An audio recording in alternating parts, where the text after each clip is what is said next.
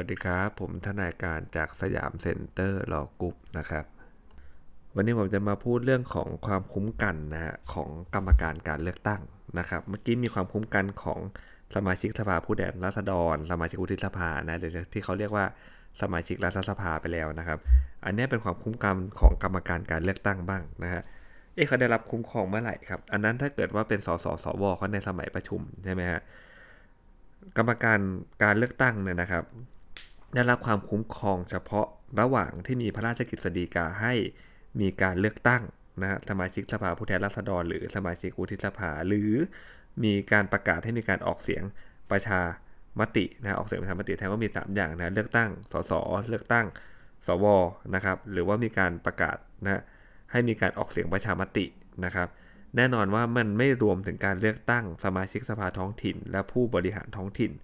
ขององค์กรปกครองส่วนท้องถิ่นทุกแห่งนะครับ มีแค่ 3 อย่างนะ คือต้องเป็นการพูดง่ายๆครับ เป็นการเลือกตั้งใหญ่นั่นแหละ สส สว นะครับ หรือออกเสียงประชามติ ถ้าออก ถ้าเกิดว่าเป็นการเลือกตั้งอบต อบจ อะไรเงี้ยนะ หรือว่าการเลือกตั้งสมาชิกสภาท้องถิ่น ผู้บริหารท้องถิ่นเนี่ย ไม่ได้รับความคุ้มครองตามนี้เลยนะครับ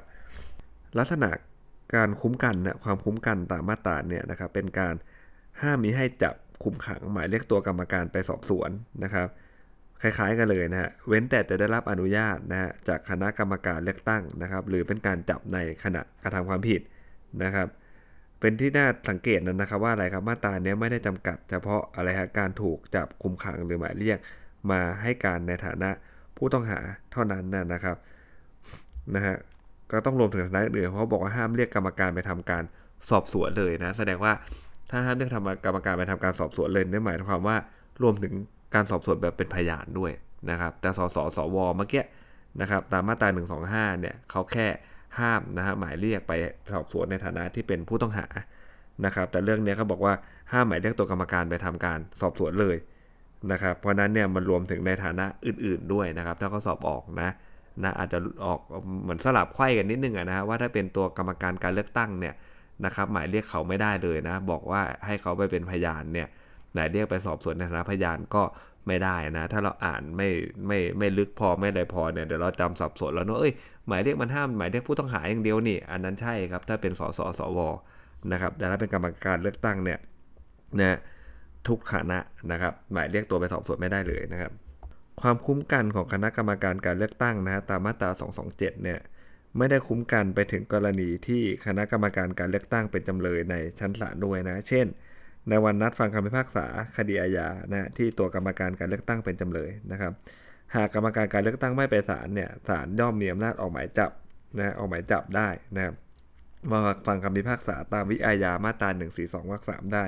และหากถึงวันนัดฟังคำพิพากษายังไม่ได้ตัวกรรมการคนนั้นมาศาลเลยฮะศาลก็ย่อมอ่านรับหลังนะครับ ให้ลงโทษจำคุกได้นะครับและศาลก็ย่อมออกหมายจับกรรมการการเลือกตั้งมาปฏิบัติตามคำพิพากษาได้ หรือหากกรรมการการเลือกตั้งผู้นั้นเนี่ยนะมาศาลในวันนัดฟังคำพิพากษาศาลมีคำพิพากษาให้ลงโทษจำคุกนะศาลย่อมออกหมายจำคุกกรรมการเลือกตั้งนั้นได้นะครับ เพราะอะไรครับ